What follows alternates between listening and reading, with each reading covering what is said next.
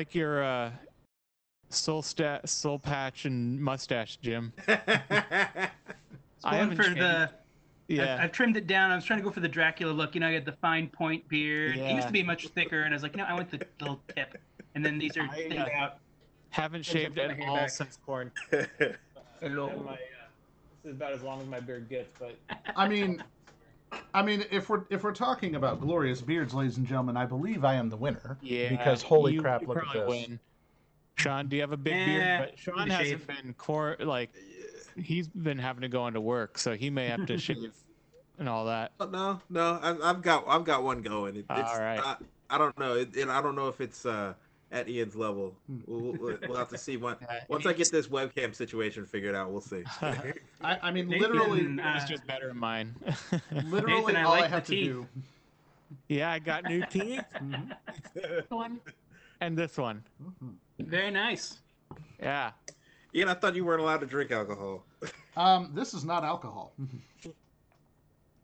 This is uh, this is It's white. grape juice. Yeah, white grape juice because I'm not drinking alcohol right now because I've got a fatty liver and my doctor asked me Oh to. not. no. Yeah. Yeah. Yeah. So we got him white grape juice so that whenever we want to drink, like Marla and I have white wine and Ian has white grape juice. Yep. It's fun. Honestly, I think you're getting the better end of that deal, Ian. I I Kinda. do like legitimately I do miss alcohol very much. Nathan, how come I have two windows of you on here? So here's the thing. So I wanted to use my good audio, but you can't I can't connect my microphone to my iPad and I don't have a video card on my desktop. So you're getting the audio from my desktop and the video from my iPad. How do you not have a video card on your desktop? That's like not having a head when you have a human. Well, I need a video card. I just don't have a video camera because Ah. desktops don't tend to have the camera. Did I Oh. say card? I You did say card. I thought I thought you meant your, your desktop just didn't have a video card for some reason. No.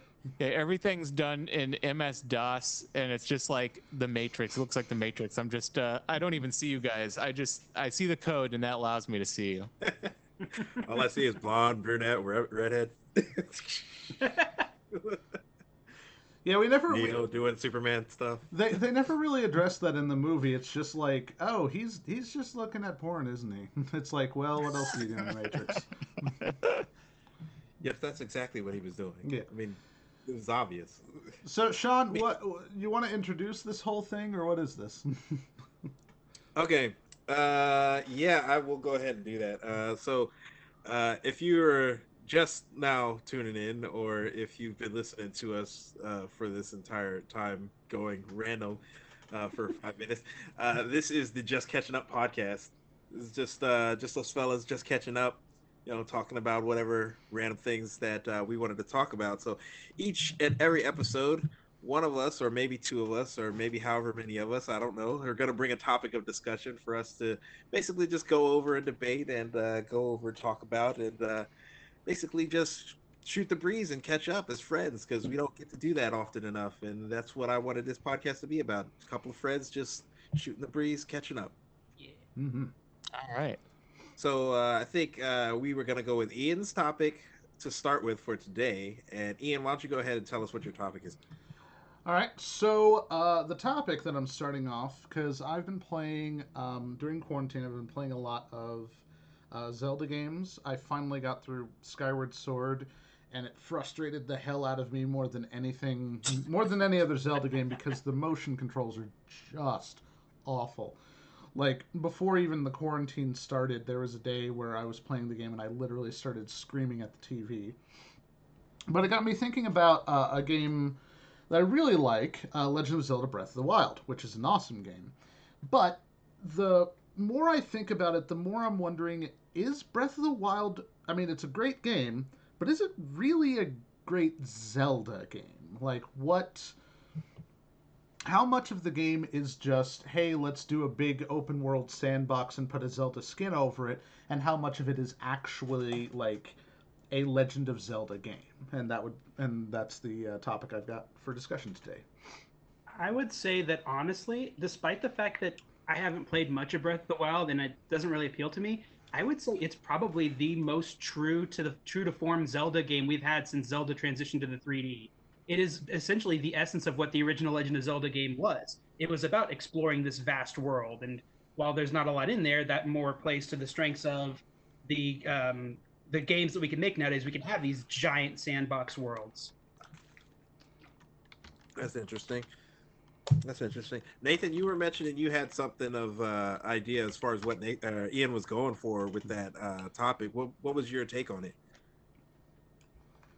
Uh oh, we lost Nathan's audio. Oh, Oh no. There we are. My there we go. We came back. I had muted myself so I wouldn't have feedback when you guys were talking, and I forgot to turn it off. Um, so I actually kind of agree with with uh, Ian on this, but now that Jim mentions that, I so my first Zelda game was Ocarina of Time. So that to me is what a Zelda game like. That's the archetype of a Zelda game. You have you have this open world ish. I mean, they get more open as you get along, but to me, the Zelda like what gives Zelda its character is you have um, you know the Link kind of hero's journey. You start as like a nobody, and you find out you're special, and you meet up with Zelda, and you have Ganondorf, and he. he- Ganondorf isn't just like a boss at the end. He's like a character who does stuff throughout the game. Hmm. I feel like that's all missing from Breath of the Wild mostly. I mean, they, you do have a little bit of stuff with Zelda, but it's mostly like she's like been I don't even remember. She's like frozen or something. She's like a spirit or something. Yeah, she's stuck Um, in there. She's stuck in that castle with Ganon. Yeah. Yeah. If I'm not mistaken. Um, Been there honestly, for I like hundred years or something. I can kind of see why you would say that because it does kind of come back to like, like to me, Ganon or Ganondorf is not really an essential part of a Zelda game. Uh, to me, it's more about exploring the dungeons, collecting various items. To, I mean, because let's face it, Ganon or Ganondorf aren't even the final boss of every Zelda game. There's various other ones. You know? Right. Um, That's but so I guess to me, it's more about going to these places and getting items and beating the game. Uh, but if you did start with those uh, stories that were much more focused on the triad of Link, Zelda, and Ganondorf, I can see where you'd be coming from. And in fact, I think Ian has brought this up as an interesting point before the idea of your perception of what makes a Zelda game or a good Zelda game kind of depends on what your first Zelda game was. yeah. Yeah. For me, it was Link's Awakening and the Ocar- and the Oracle games. Mm, So to me, okay. I've I've always preferred that top-down Zelda style, and to me, that's that's where I think of when I think of Zelda. I think of the Legend of Zelda, Links to the Link to the Past, Link's Awakening, those games before I think of things like Twilight Princess or Ocarina of Time.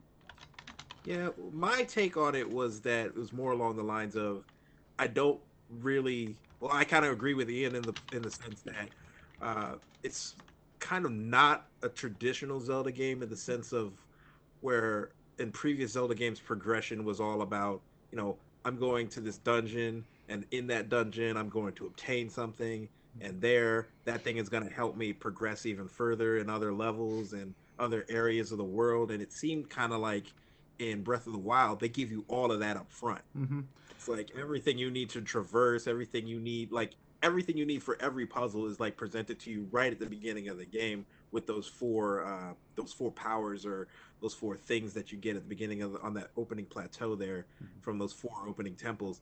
And it just kind of felt like like where's the dungeon where you go in you get the hook shot you know what i mean? And, and where's the dungeon where you go in and you get uh, you know boomerang or you go in and you get uh, the slingshot or the light arrows or whatever uh, it, it didn't feel like it had that kind of okay i'm going to this dungeon i'm gonna get this thing this thing is gonna help me progress through the rest of the world even more kind of almost like mega man in a sense where you know you go and you fight these bosses and then each boss gives you a weapon that helps you progress even further in other levels uh, it, it kind of lost that feel for me Mhm. but i mean it's still a great game Yeah. don't Yeah. get me wrong it's it's one of the best games ever made but So- in the sense that a zelda game yeah, for what you're saying like a traditional zelda game it seems like it kind of had it did lo- lose a little bit of that in transformation There's definitely like two points that I want to make on this.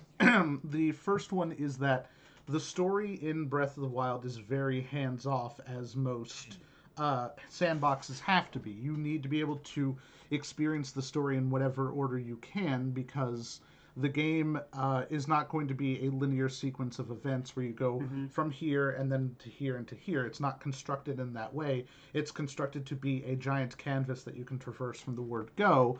So Ganon's presence within the game, the ultimate bad guy, is kind of not really there. He's in the middle of the entire world at Hyrule Castle, and you fight him at the very end, but you don't really hear about him. You don't really like ever talk to him. It's mostly a story about a lot of the other characters, but it's not really like it's very disconnected from a lot of what you're doing in the game. A lot of it's very organic, but one of the big selling points with a lot of the older Zelda games is that the storyline's not organic, but it's fascinating and it's constructed in a very linear way. It's the whole idea of when you go from linear to non-linear, everything changes, and the story is definitely a big aspect to that.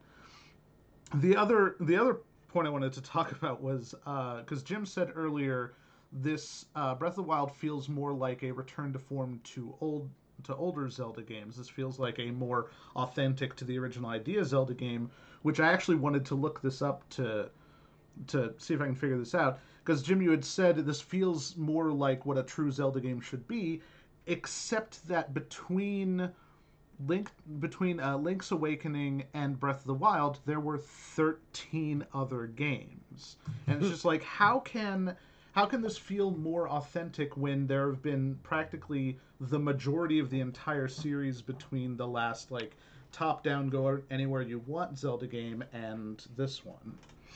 I, I, let me clarify that because I think there might have been some misunderstanding in that. So what I'm referring to is like if you go back to the original Legend of Zelda, a lot of the the basic idea there that it built upon was you have this big world to go around, find these hidden dungeons, and even in the original game, while it would be hard, there would be ways to actually explore them slightly out of order. Uh, and I think to an extent in Link to the Past, but don't quote me on that.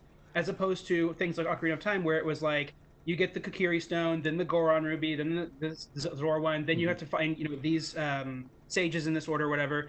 There was a bit more linearly story, story structure, like you said. You know, if, as you go to open sandbox, you have less story structure. So that's what I'm referring to. And even within the games that had story structure, the ultimate idea behind, within all the Zelda games, whether you're talking Twilight Princess or um, um, Wind Waker. Sorry, Ian. I think your keyboard is clicking really loud. Sorry, sorry, I didn't real. I sorry, I was Yeah. I was Yeah. writing down some stuff. Maybe I should maybe I should move my I keyboard. just mute No yourself. worries.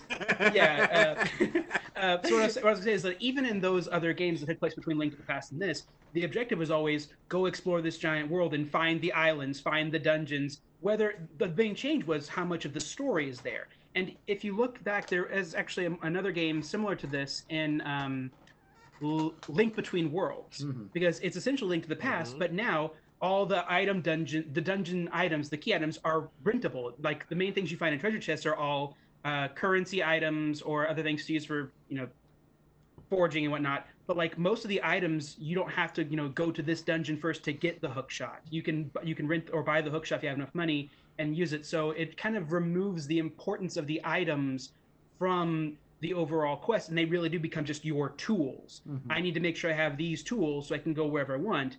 But Mm. there's not like you have to tackle this one first to get the hook shot or you're screwed. Now some Right. items are still there. Like I think like things like the Goron bracer or whatever, you know, things like that you still have to find in dungeons. But as far as like bombs, hook shots, bow and arrow, things like that, um, it gives you a bit more flexibility. Mhm.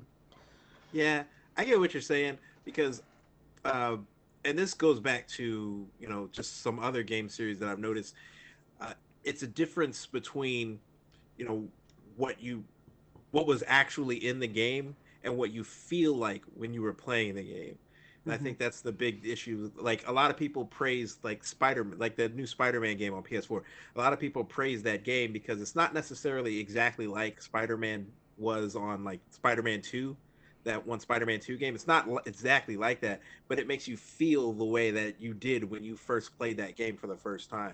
And I think that's it seems to me like that's what you're getting at is that when you play Breath of the Wild, it makes you feel like you did when you first played Link to the Past or when you first played Link Between World. It's it's that feeling of Zelda that you're getting I see rather that. than the specific actions or any Yeah. specific thing in the game. It's that general overall, like the first time you got on Hyrule Field in Ocarina of Time. Mhm. You remember that feeling, and then you go and you play Breath of the Wild, and the first time you get off of the plateau, you feel like the same way. It's like, oh, there's this whole open world of adventure for me. It's that it's that general feeling, and I think that's the thing that most people try to capture with remakes. You see a lot of different remakes. It's like you don't want to just remake the thing. You want to capture recapture that feeling that people had when they experienced the first thing the first time and it's really hard to do but uh, i think a lot i think some things do it better than others i think breath of the wild was actually a really good uh, example of them capture recapturing the original feeling Hmm. in my I think I could see I that. think a term for this that might be fitting is sort of the illusion of structure. So in some Zelda games, it, it's more clearly defined that you go here, then here, then here. But even in the original games, if you look when you enter each dungeon, they are they are labeled as level one, level two, level three. It's just Mhm. there's a bit of an illusory effect of I could actually go out of order in these. It might be harder, but I mean that's the same thing you mentioned Mega Man earlier. Mega Man has a rock paper scissors design for the bosses, but you can tackle them in any order, and most of the good ones actually are be- all the bosses are beatable from the get go. You can jump in Oh, anywhere yeah. you want. So having sort of the there is a structure, but it's a loose structure. You can actually play around with it as you wish. So, and I think that's the thing is that in some of the Zelda games, um, like the original game, there is a structure you should take if you want to have the most logical ta- uh, path or the easiest path, but you have some flexibility there. Mhm. When you go to Breath of the Wild, once you leave that plateau, you technically couldn't go anywhere, but some areas are still more logical. Like you're not going to run to the opposite corner of the map first. You're Right. probably going to go to things nearby where you are, right? There's Yeah. still some kind of structure. it's definitely guiding you in a specific direction, but as opposed, excuse me, as opposed to the other games, um, it's not, it's not like pushing you to go in this certain direction. It's saying, you're like the first thing that you see once you get off the plateau are the two giant rocks with the split in the center, and all you can think of is. Well, I've got a path right in front of me, and that path is pointing towards those two rocks. I could go off towards that giant flying bird off in the distance, but you know what? I want to see those two rocks. I want to see what the hell's going on with these giant things.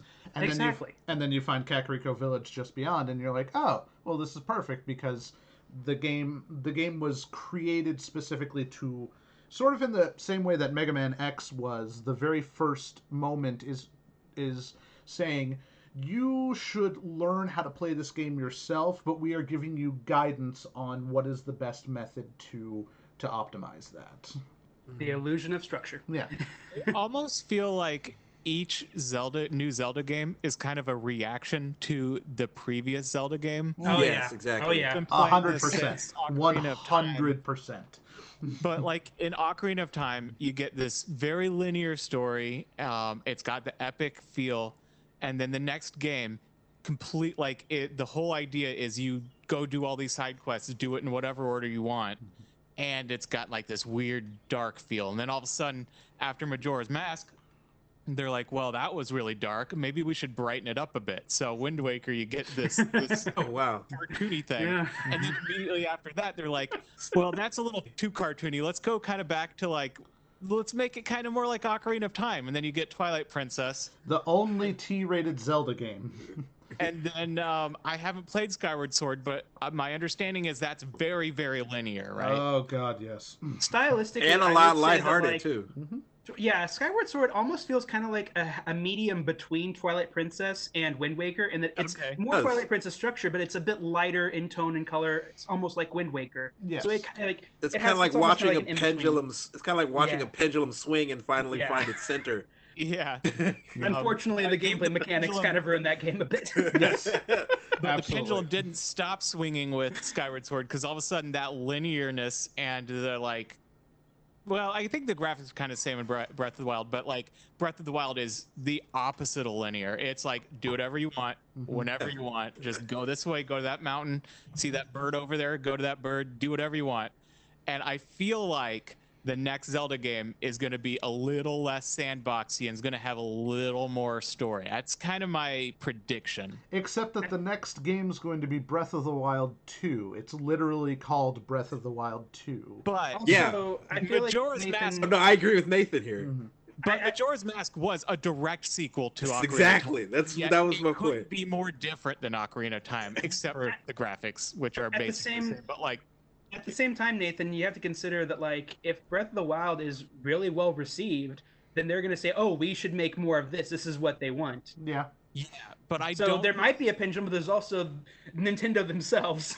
yeah, but I think all of the games have had like good reception, with the possible exception of Skyward Sword. But even that, I think, has like a ninety percent on whatever the equivalent of Rotten Tomatoes is for video games. No, that Also- the general pub, generally Skyward Sword is well received. It's just that hardcore Zelda fans Mhm. don't really like the mechanics of it. That, like other than the mechanics, Skyward Sword is actually a pretty solid Zelda game. It's actually one of the things that really annoyed me when the game came out is that once again, just because it's one of those big AAA games, it kind of received perfect tens across the board from almost every single critic when it first came Mhm. out. Yeah. But every single person who has played it since then has been like, well, you know, the motion controls aren't that great and this and that. Like people have been more critical of it as time went on. But yeah, when it first came out, tens across the board. Uh, like almost so- every single reviewer did. My Also- my thing is Go with this uh this new uh Breath of the Wild 2. Like have you you guys have seen like the trailer for that, right? Yeah, yeah. the one that so I'm It's a really small trailer, right? Yeah, like yep. very yeah. little info in it. very very little in it. So like what I got from that trailer is essentially a very linear type of story. It seemed like oh okay you guys thought you guys were mad because there was no story. We're gonna give you story in your story so you can story while you story. yeah. Also, uh, if I could just throw this in there, um, Nintendo has shown that you know they're trying, they, like they can try to appeal to more, multiple Zelda fan groups at once. I mean, look at how many, look at um, Wind Waker again, for example. Like, hey, some people really like the style. Let's make more of this. They made Phantom Hourglass. They made Spirit Tracks, and even some of the other um, top-down ones that came out, uh, like Minish Cap and the Four Swords games. They play off of that Toon Link style Yeah. as Yeah. opposed to the as opposed to the Ocarina of Time, Twilight Princess, Skyward Sword, Breath of the Wild model. You know, so they're still trying to like play both ends of that. Mhm. It's Like just one is more Worlds. focused on the handheld games, and the other is I more on the would- consoles. Almost qualify, and just maybe maybe this is just from the graphics, but I would qualify like Skyward Sword as Toon Link. Oh, I wouldn't at all. No, would no, no, no, no, no, no. I think it's like somewhere halfway between Toon Link and uh It's got Twilight that. I Princess. guess they build it as like an impressionist art style, which soup sounds super cool. Um, if, if you look if you look at the the three Link models from Twilight Princess, Skyward Sword, and Toon Link, there is a huge difference between Toon Link and the other two. Yeah. Like, yeah, yes, the Skyward Sword one is lighter in color and a br- bit brighter, but he still looks more like Twilight Princess Link, at least in my opinion, than Toon Link. Toon Link looks like a little kid and a very much a cartoony little kid. Toon Link kind of like he's got a big round head and a short stocky body, and Twilight Princess Link and Skyward Sword Link look like reasonably proportioned people, human beings. if you're looking for the Sasquatch there, I think it would be Ocarina of Time Link. Like that, that missing link right, that literal missing link right in between Toon Link and uh, Skyward Sword Link Also, would probably be Ocarina of Time Link. also, Jim, But there's no there's oh. no video aspect to this podcast. People can't see what I'm holding up. Well, So- you know, you so guys you'll have to on video, I describe can it. you. You we can see it. It's, it helps us to For, be. for, for those of you who don't have video, I was holding up a toy of Toon Link to show Nathan how much different Toon Link is from the other Links. I gotcha. But you're saying that the difference is Link himself, not the art style he's presented yeah, in. the character yeah, yeah. model Link, not the art style of the whole game. Yeah, Yes. I gotcha. okay, fair enough. Fair enough. it is kind of like one thing that definitely makes me wonder about this is that you know I love Breath of the Wild and you know I've put probably a hundred hours or so into it. By the way, Master Quest sucks. Oh my god, it sucks because it's it's so damn hard.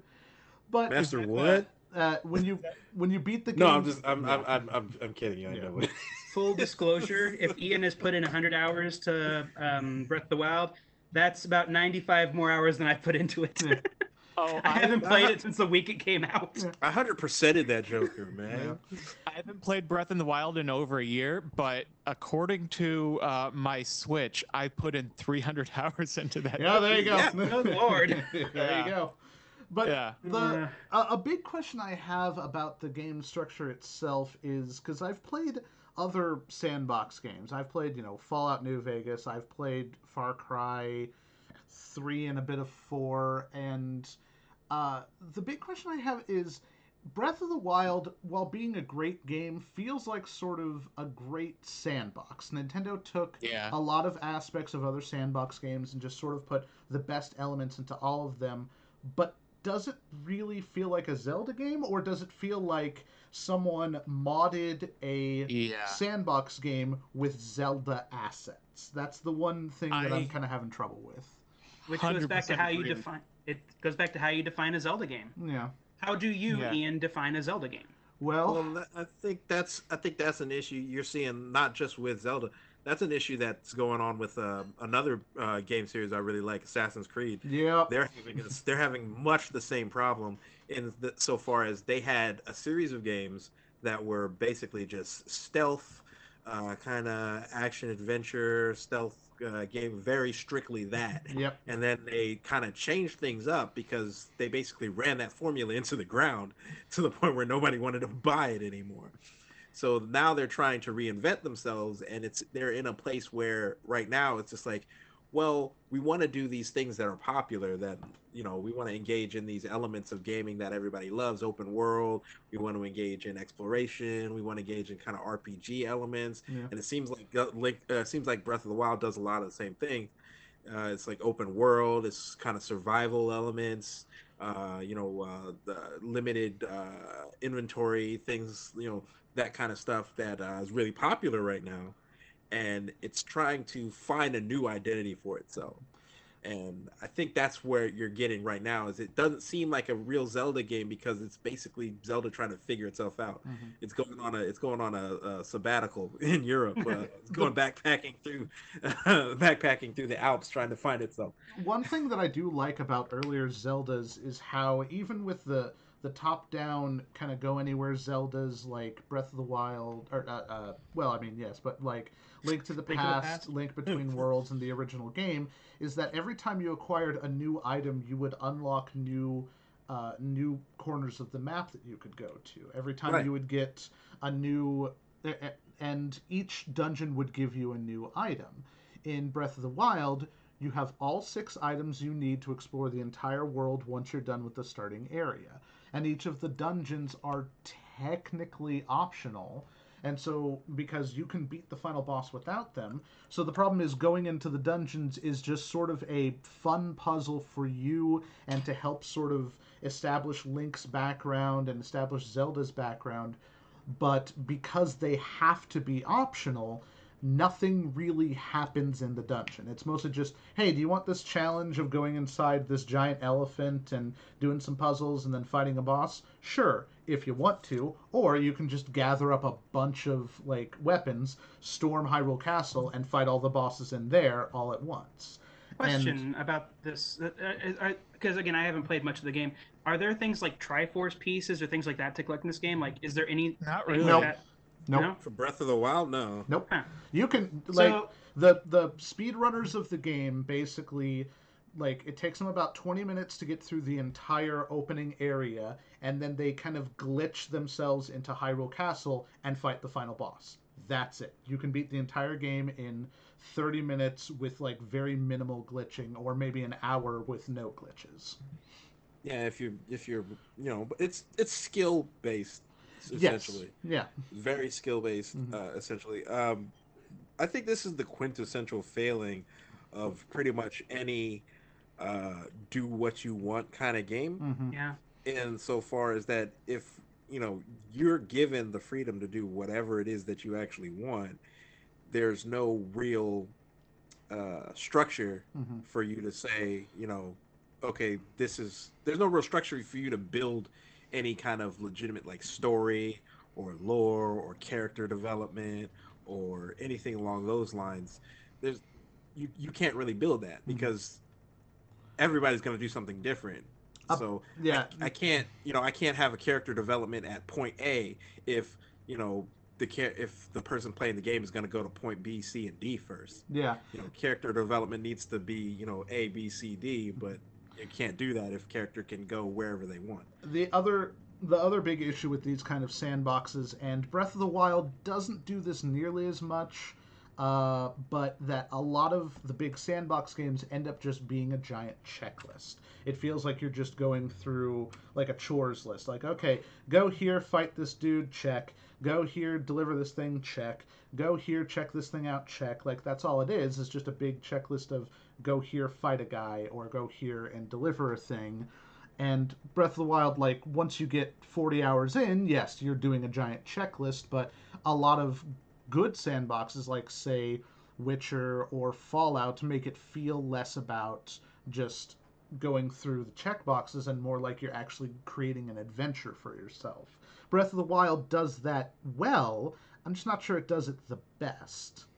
Isn't there still like story and growth? Like I remember, like there's the memories or the photos or something. Yep, there mm-hmm. are, there are 12 memories that you have to gather. Yeah, and they. So, uh, yeah, they can essentially happen in any order. Yes.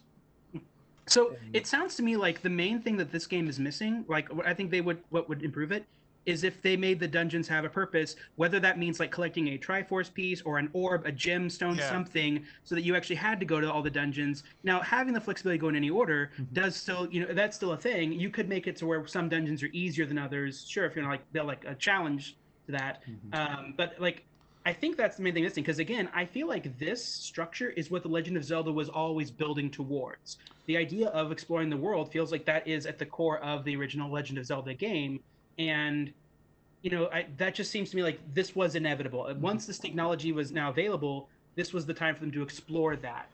Yeah, that is. To be fair, there is a reason to go to the dungeon because you do get a power from each of the dungeons. Well, uh, you also they also you get a a, a giant mechanical beast that'll help you fight Ganon. Yeah. So each well, time, yeah, okay, yeah, each but I'm time talking you about defeat the actual abilities that you get for beating each of the dungeons. You know, oh you yeah, that, that well, shield, and then you get the jump power, yeah. and then you get the other thing. The two okay, other, so there is the purpose swimming thing. I can't remember. they're they're minor. We, the they're minor combat the... abilities, though. Is yeah. the problem? They they to don't really the... help the world explore. They mostly just help you fight other guys. And but that still seems like that should be the idea then, because the whole purpose to explore dungeons is to become stronger. yeah, whether that means getting a new item or a new skill. Yeah, but I mean that's that's kind of the should be that's.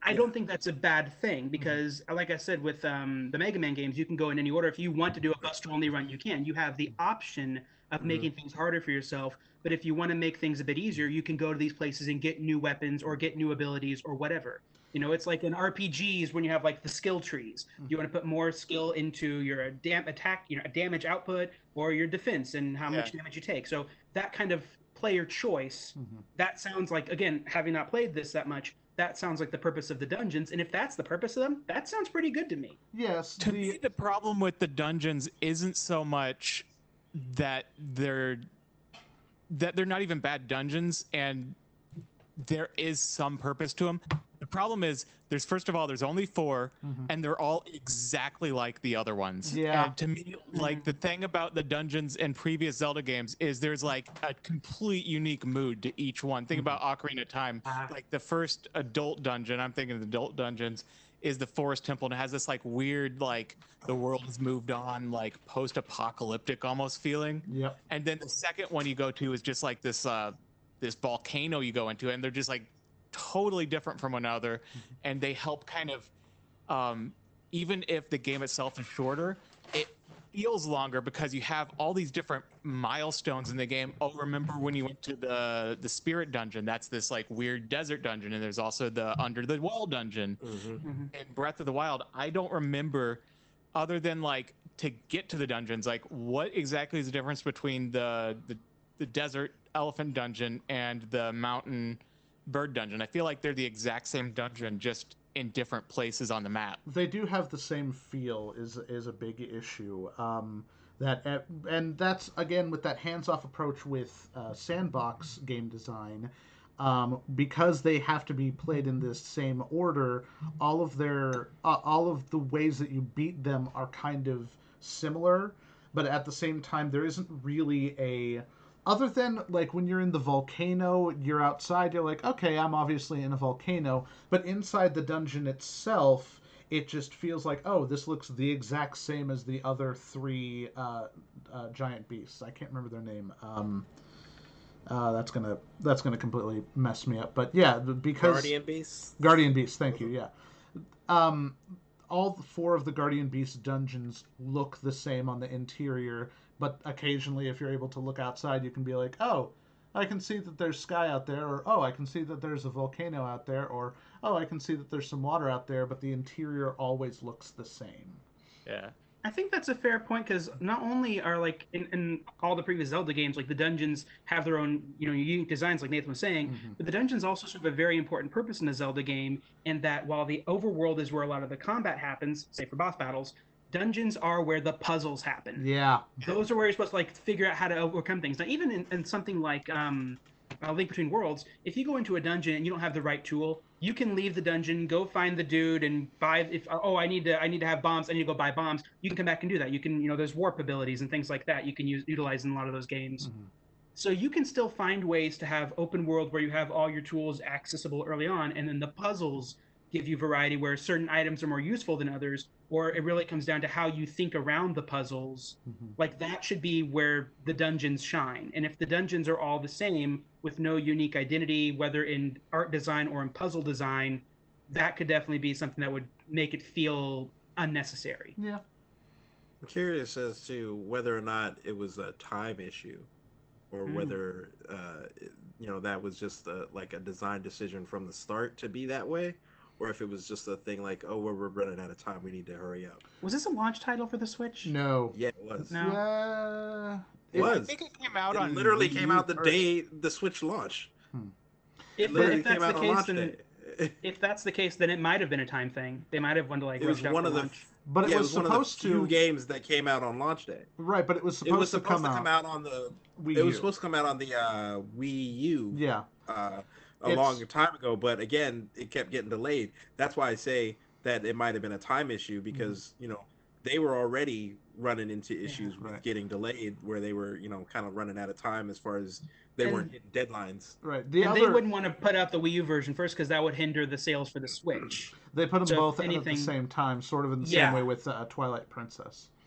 Yeah. hmm Yeah, it's like because I remember they were they'd been working on the Zelda like the big Zelda sandbox for a while, but they did have to delay it. I can't remember why. Well, every Zelda game's been delayed, I think. yeah, because I remember Twilight Princess was supposed to come out well before the Wii came out, but then they decided to make a version for the Wii as well so that they could release both on GameCube and the Wii. But um, yeah, I think offhand I Because can't I'm, really looking remember. at because I'm looking at the situation where you've got a system which wasn't selling, Yeah, which is the Wii U, and then you've got a system that is a huge gamble, which the Switch was. And Yep. like, remember before the Switch came out, no one knew if this thing was actually gonna do anything. Everybody was kind of like, "Well, it looks innovative, but is it gonna, you know, is it gonna hit?" yeah, Is it gonna be just another Wii U? kinda like, yeah, everybody was like, "Is this gonna be another Wii U?" And you're coming off of a system that's already basically failed your last generation, Mhm. and now here you are with a very risky gamble, and you've got, and they didn't really have a lot of games that came out with launch on the Switch. If you remember, I think Breath of the Wild was one of the few games that they had that was a system mover. right. So I you think know, they like- also had Mario Kart 8, but that was ported from the Wii U. yeah. But the uh, thing you got to remember though, like with Nintendo No, systems, they're like actually.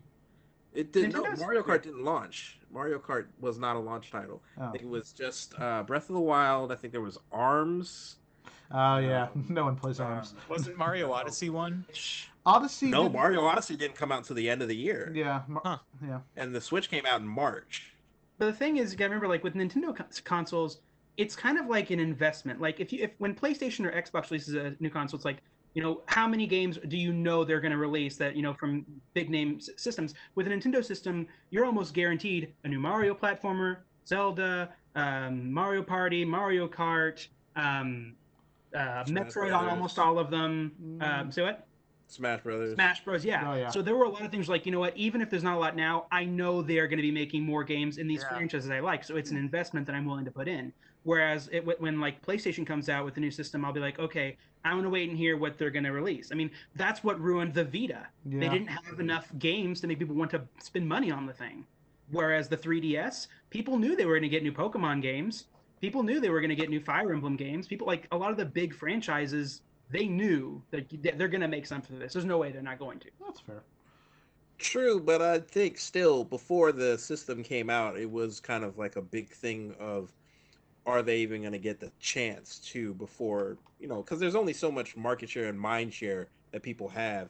Like, are they even going to get the chance to get to these games before we've completely moved on from what this system is to, you know, whatever other people have put out a system, uh, you know, Google Stadia.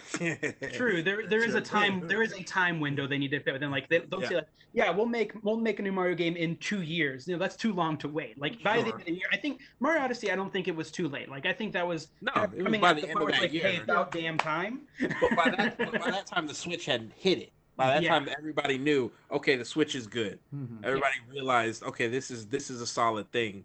Uh, and I, I think the the portability of it helped make it that solid thing Mm-hmm. because it came out in a time where a lot of other games were coming out for the other platforms. A lot of other big games were coming out for the other platforms, but here was the Switch, this thing that uh, everybody could take with, and it hit the gaming industry right at a time when everybody was traveling.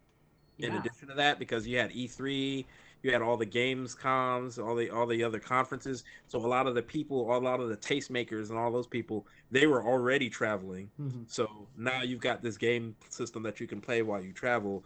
So I think that just helped it hit. Oh, definitely. The portability was such a great thing because I mean, there were times where I would take, I would be taking my high schoolers to forensics tournaments, and we'd then they're like, okay, let me pop out the Switch. Here's some extra controllers. Let's play some Mario Kart. Yeah. You know, it's, it, being able to sit at a lunch table at a school and just set up some of that quick. Here's the console. Get your controllers, sit around the console, and it worked. Like we didn't need to get a TV. It wasn't like everyone had to have their own device. It really fit that portability well.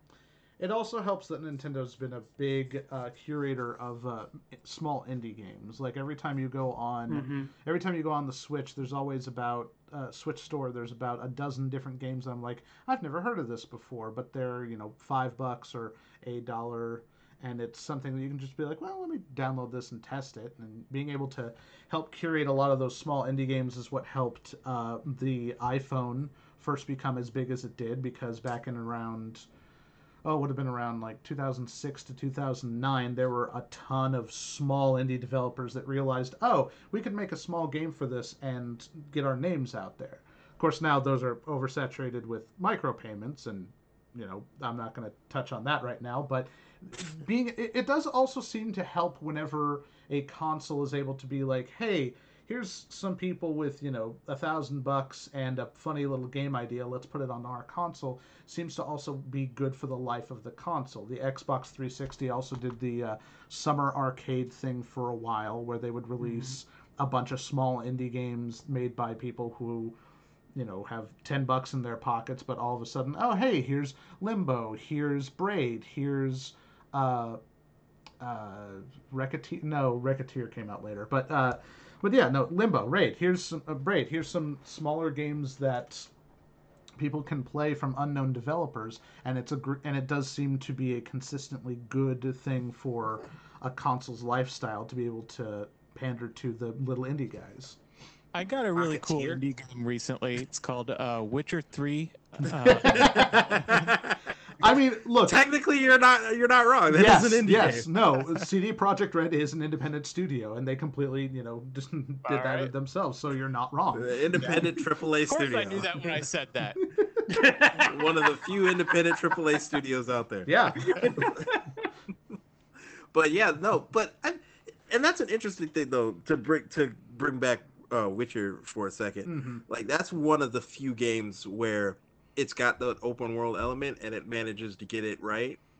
And I think a lot of that has to do with the fact that you don't start off with kind of like a blank page of a character. right. I think it's because he's it has like three books to base characters off. Yeah, exactly. Exactly. It has like a whole series of books to base uh, characterization off of Mhm. versus Zelda. Zelda's never really been a series where you have any character to, you know, to Link no. at Yeah. all, really. Link has always been kind of a stand-in for you, Yes. kind That's of a his- silent protagonist game. stand-in for you. I mean, that's that's always always been.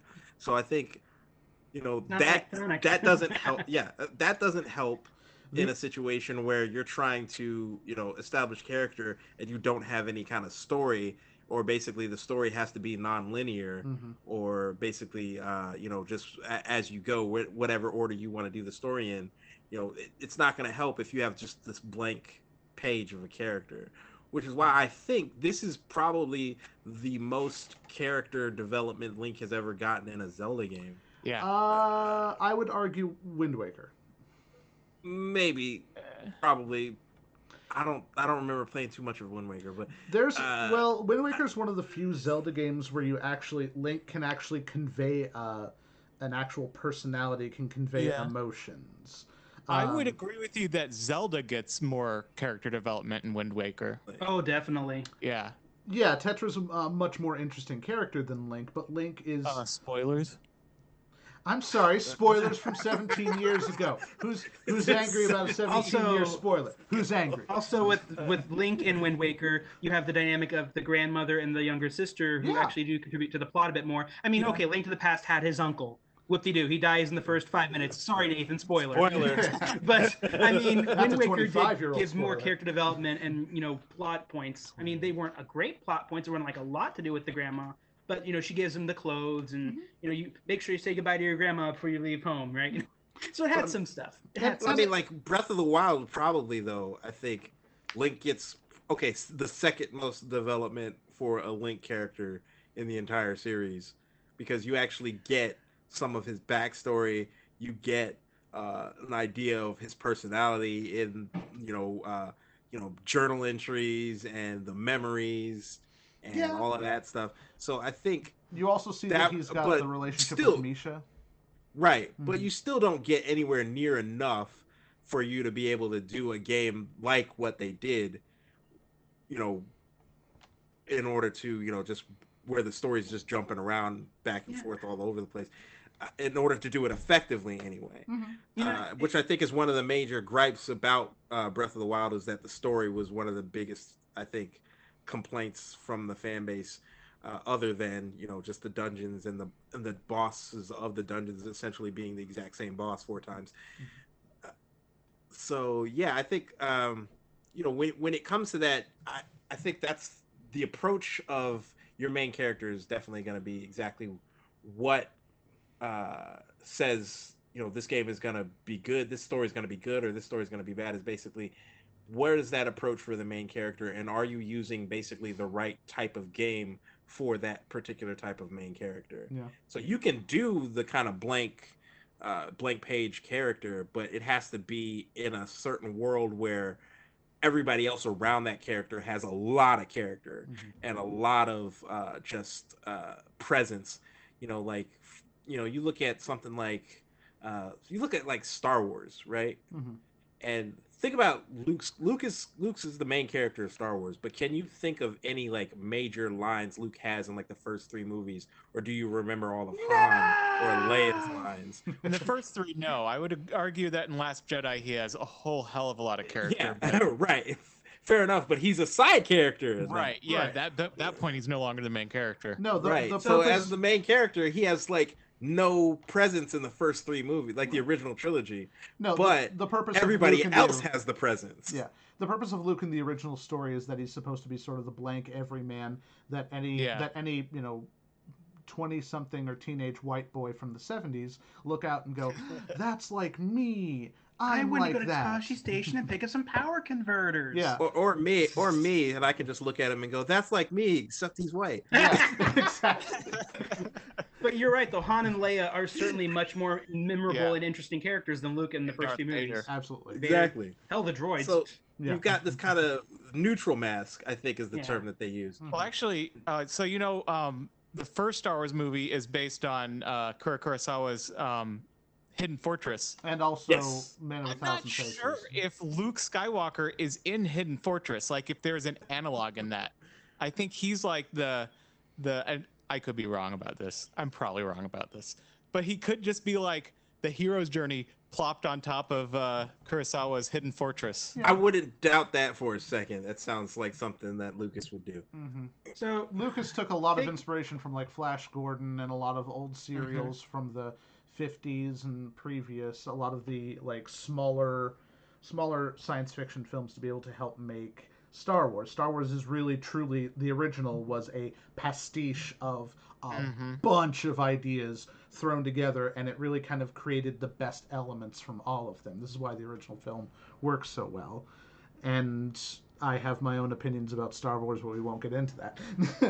So, if I We'll could talk about that on take another this back to the video game side of it though Yeah. so it seems to me like um, there's two basic ideas when you're making these games that have multiple entries in a series. Mhm. you have things like your uncharted games which are literally one two three four in an order.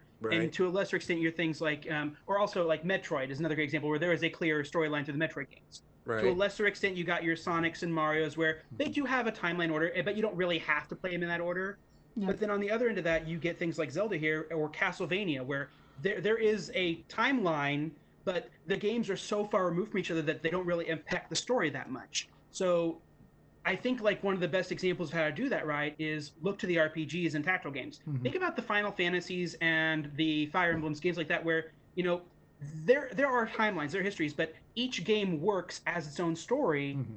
because, like what Sean was saying, the world around them is so fleshed out. Look at like if you if you play an RPG, usually you might have a blank slate character, but the party is and the story is what really makes it sell. And Exactly. Zelda has always been about Link by himself on his journey. Maybe he has Navi or Tatl or you know whatever um, Fi, whatever. Uh, but it's still mostly Link with one side, you know, voice in his head saying, "Hey, listen." right. And that's the thing is to make these games stand out listen. you need to have an interesting story to really make the character feel like they're growing. Right. If you're going to have these games where they're all removed like that.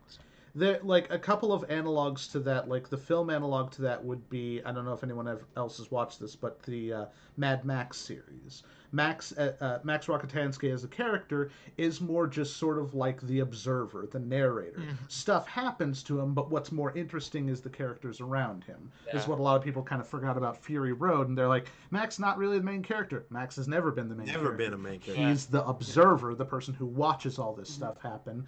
The other aspect to that, uh, from a video game standpoint, is the Half Life series. Gordon Freeman, especially the first one, uh, second one not so much, but the first one is very much Gordon Freeman is just like, uh, oh, of course the main character gets out alive. No, Gordon Freeman is the guy who survives this whole thing because there were six zillion people in Black Mesa and most of them died. It just so happens that we follow him because he's the one who just happened to get out.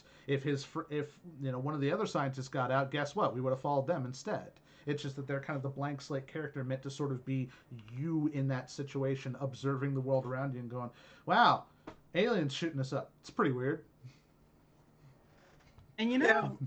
That's I the think- neutral mask in pretty much a nutshell. Is that you know it's it's that character who's basically just a stand-in for the audience. Mhm. And you know, I think this is probably why Majora's Mask works as well as it does and why it's so beloved. Because think about how much life is brought to the game from the townsfolk. Oh yeah. Yeah. Whether you know the the Gor- the uh, Deku Swamp, the Mhm. Gorons in the mountain, the people in Clocktown. You know, all those side quests that make up the bulk of the game really flesh out the area and makes it interesting. That's why I like going back to that game, not for Link, but because I like the town people. I like the the stories. But And I think Breath of the Wild just lacks a lot of that. But- I don't think there's um, I don't think there's enough of it in Breath of the Wild to actually form a cohesive circle around Link to basically complete the whole. It's basically just you got the the hole in the middle of the donut with no donut around it. right. Bigger map, smaller world. The other the other thing about Majora's Mask that I really like uh, and is actually incorporated into the storyline is that Link himself completely goes through the game. No, most people don't even register his presence. Everyone in the world seems to sort of just be in denial about, oh, the moon's not going to crush us. We don't really care. But that also uh, the characters that get attributed, oh, hey, we got helped by this person, were the transformation masks that Link wore. People remember the Deku Scrub helping them out. They remember the Goron helping them out. They remember the Zora helping them out. Link goes through that whole game until the very end when he gets to, like, talk to Tattletale. Uh, Skull Kid and the mask salesman are the only people who actually know. Oh yeah, you're the person who saved the world. Everyone else was just like, "Who, Link? Wasn't he was he that green clothed kid i don't really remember him i don't re- register him at all and that's like i think majora's mask is probably the best example of the whole like uh, of the completely disconnected character that we can just insert ourselves into because no one else in the entire game remembers you because you're just the memorable people were the masks of the people who you who you wore. Oh hey, Doreen is back. Oh hey, M- Mikau, Mikau is that the guy's name? M I K A. Something like that, yeah. yeah. The Zora. They remember those guys, just they don't remember you. And you know, the funny thing also with that is that because it's centered around Clocktown, Mhm. like a small village area, there's more life there. Most of the Zelda games, like your goal is like Hyrule Castle. Mhm. There might be a Kokiri village, but nothing really major happens there. You know, there might be a, t- Hyrule town, but nothing really major happens there. It's most about get to the castle and fight the boss. Mhm. Whereas most things are centered around Clocktown or the little areas around it, but always Clocktown is that central hub. Mhm. So you spend more time with the people in the world rather than the dungeons and the final castle. Also, Majora's Mask has kind of a living uh, clock town. A lot of the people in there are constantly moving around, and whenever you reset those three days, you get to see them experience all those events once again. It really, like, Clocktown is one of the best designed cities in the entire Zelda series because it really feels like these are people who are going about their daily lives.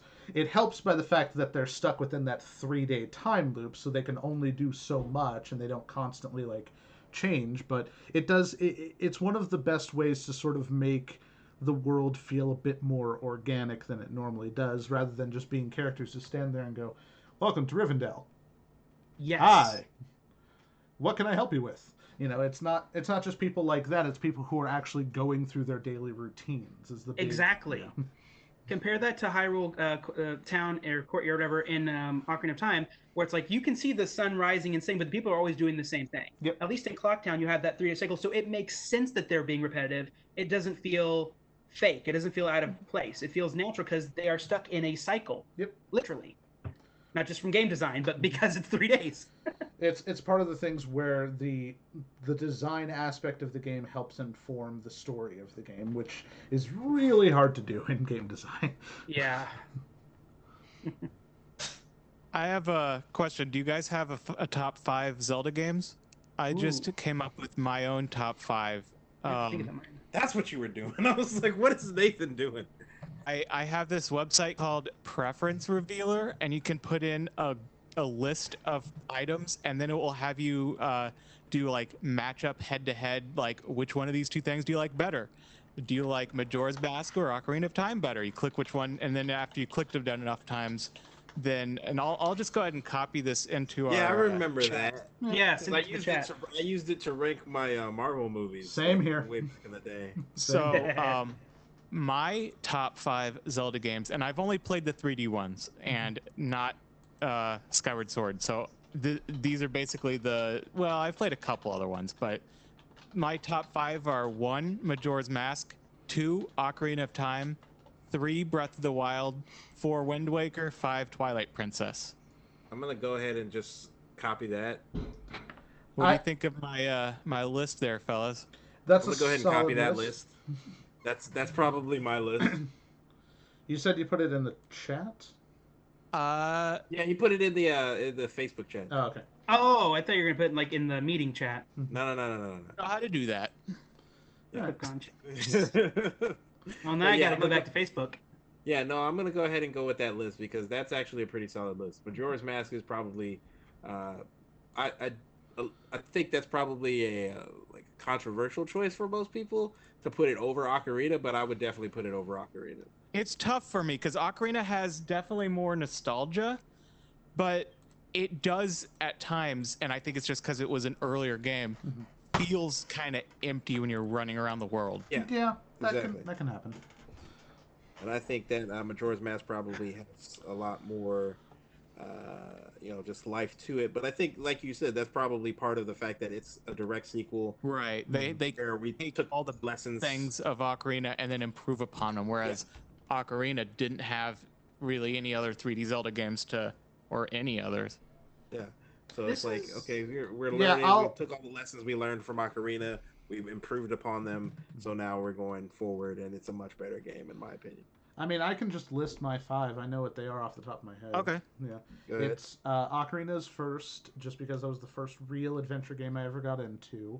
Majora's Mask, Breath of the Wild, the Oracle games, both of them, and Wind Waker. Okay. Okay, okay. Oracles. I'm Oracle. trying to remember playing. No, I remember the name. I'm just trying to remember playing them. Yeah. It's like I, The I Oracle games. Playing them. They were actually pretty solid, if I remember correctly. Those Oh, are yeah. the ones on Game Boy Color, right? Yep, they were the ones who had the uh, link connection where you could actually get. Um, you beat one of the games all the way through, then you send And a then you go play password. the other one. Yeah. You send a password to the other one, which will allow you to unlock bonus items in both games, Yeah. and it's and so you can get like uh, Bombchus, like 2D Bombchus, which are fascinating and weird to play with. How do those work in 2D? Like the whole point is they go up the walls, right? Right. They essentially you just set them down, they start to move a little bit, and then they move super fast and like fly to fly to something and blow it up, essentially. Yeah, it was pretty cool. Mhm. It, was- it was pretty cool for a 2D Game Boy top-down Zelda game. hmm I I remember in God the Oracle games you can get the Biggoron sword, which is mostly terrible in the Oracle games because it's this giant ass sword, and Link. It takes uh, forever for him to swing the whole thing because it covers it. The sword's like twice as big as he is. You press it, Link pulls it out, holds it, swings it across the screen, and then puts it back. And it takes like a couple of seconds to do the entire animation, and it's just it feels very clunky and slow. Well, it's a big giant sword, and We can't all be Cloud Strife and just run around with big giant swords all day. Yes, but it means them that I don't. like they're nothing. Yes, it just means that I don't want to use the sword whenever, like, oh, I got the Biggoron sword. Neat. I'll just use the Master Sword for the rest of the game. I don't need to use the level 4 one. All right, Jim, what do you got?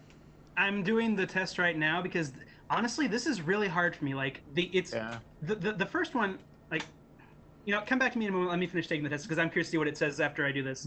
The Uh, tricky thing, and I've heard that if you don't have a preference, like if two of the, the, the like one of the matchups, you're like, I don't know which one of those I like better. If you click it randomly, they should. I don't know how this works, and as a math guy, you might be able to tell me, but they should show up one and then the other.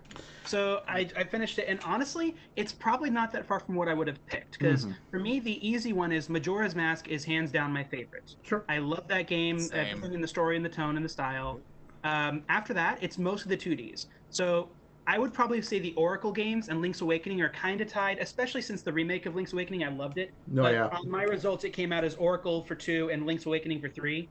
Um, and then you're gonna get to like the big ones, because like I don't have the same kind of nostalgia that, that most people have for Link's, uh, sorry, uh, Link to the Past and Ocarina of Time. Yeah. So really, it comes down to I prefer uh, Link to the Past because of the style. I prefer the 2D Zelda games to the 3D ones, but they're, Mhm. neither of them are really that high on my list. I don't think either of them would really be in my top five, honestly.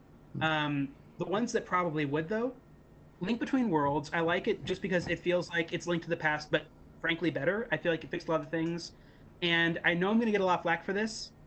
Adventure of Link and Legend of Zelda. So the first two games in reverse order. Oh wow! I am one of the few Wait. people I know who actually enjoys Adventure of Link. I like the RPG style. I didn't think it was that bad. It has some amazing music. I don't care, Ian. Shake your head all you want. I actually really liked the first two Excuse Zelda me, games. Princess. Excuse me, Princess Ian. Um, and once you get below those, then you know Ocarina of Time, um, Link to the, Link to the Past, Min- or Link to the Past, Ocarina of Time, Minish Cap, Skyward Sword. Um, oh, I forgot to put Wind Waker on the list. Actually, I could go and I beyond would put, here, I would Jim. put uh, Wind Waker actually above Adventure Link. I would say Wind Waker is probably my my five. yeah. So Majora's Mask, the Oracle games, and Link's Awakening, Link Between Worlds, um, uh, Wind Waker, and then Adventure of Link. I also thought Twilight Princess. I guess I put that just above Ocarina of Time. I don't know. All right. Adventure of Link. So Also, just full disclosure, most of these games I've only played once, especially the newer ones. Yeah. I've only played Twilight Princess once. I've only played Skyward Sword once. Yeah. so FYI guys, we're coming we're just a little uh, over an hour, so we might want to wrap this up soon. All right, so we can wrap it up then now if you guys want, we unless there's any Sean's closing remarks. top five. Let's get your top five before we wrap it up. Oh yeah. No, mine was the same as you. Mine you're was saying uh, it's Ma- exactly the same as me, huh? yeah. I was saying Oh, Majora's okay. Mask, and then it was got to be Ocarina, and then it was um, shoot, uh, Breath of the Wild, Yeah. and then um, uh, mm, Wind Waker, Twilight. no, I was probably gonna say Oracle, Mm-hmm. Okay. So it's And not then, exactly uh, the same as me. and then after Oracles uh, is probably uh, Link's Awakening, maybe. Awakening's solid. Yeah. That's one of the things that I always liked about Awakening is that um, it, especially when using your sword, it doesn't feel as like, I don't know. uh, The my one of my big issues with uh, Link to the Past is that Link's sword feels so wimpy and, and small, whereas in Link's Awakening, it feels like it actually has proper reach. Like you can. Uh, actually... it does have that really cool blast, the spiraling thing. I Yeah. mean, come on, dude, that was pretty cool. All right, so I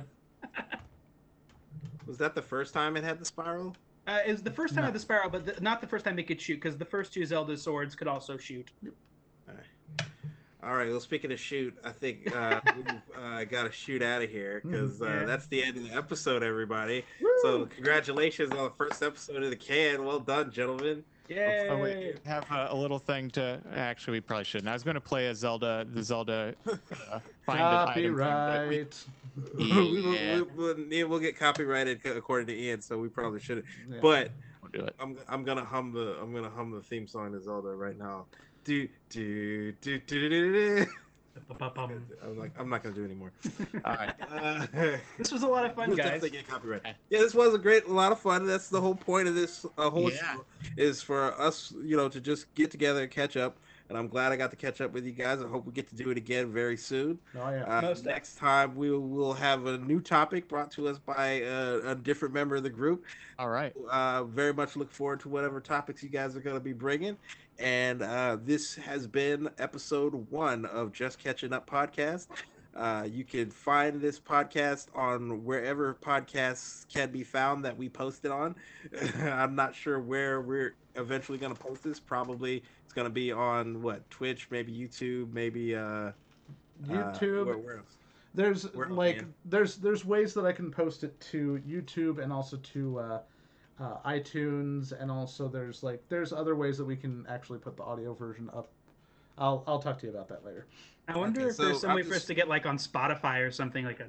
That is uh, Yeah. where podcasting apparently is moving to. Yeah. Yeah, apparently we're gonna have to. That's do where I get pull all mine. Rogan and uh, uh, make an exclusive deal with Spotify, uh, but that's in the works right now. I'm gonna try to get us some sponsorships and, and some uh, Any names? exclusive I know who million dollar deals. about. So we can uh, go to the club and make it rain. I would just Uh, like to but- say that I am happy to test out any products for any sponsors. You know, I'm happy to let you know how much I like your earbuds or whatever. Exactly, Jim will personally test your hair products, all, all chemical and drug products. You can personally send them to Jim, and he will test them for you, and we'll give you our response. So uh, definitely feel free. Anyone out there who wants to form a sponsorship deal with us, we got your back there. But uh, for now, uh, that's gonna do it for the first episode of the podcast. I want to thank each and every single one of you guys for joining us today. Signing off for the Just Catching Up podcast. We can't wait to see you guys again. We love you all. Take care. Have a good one.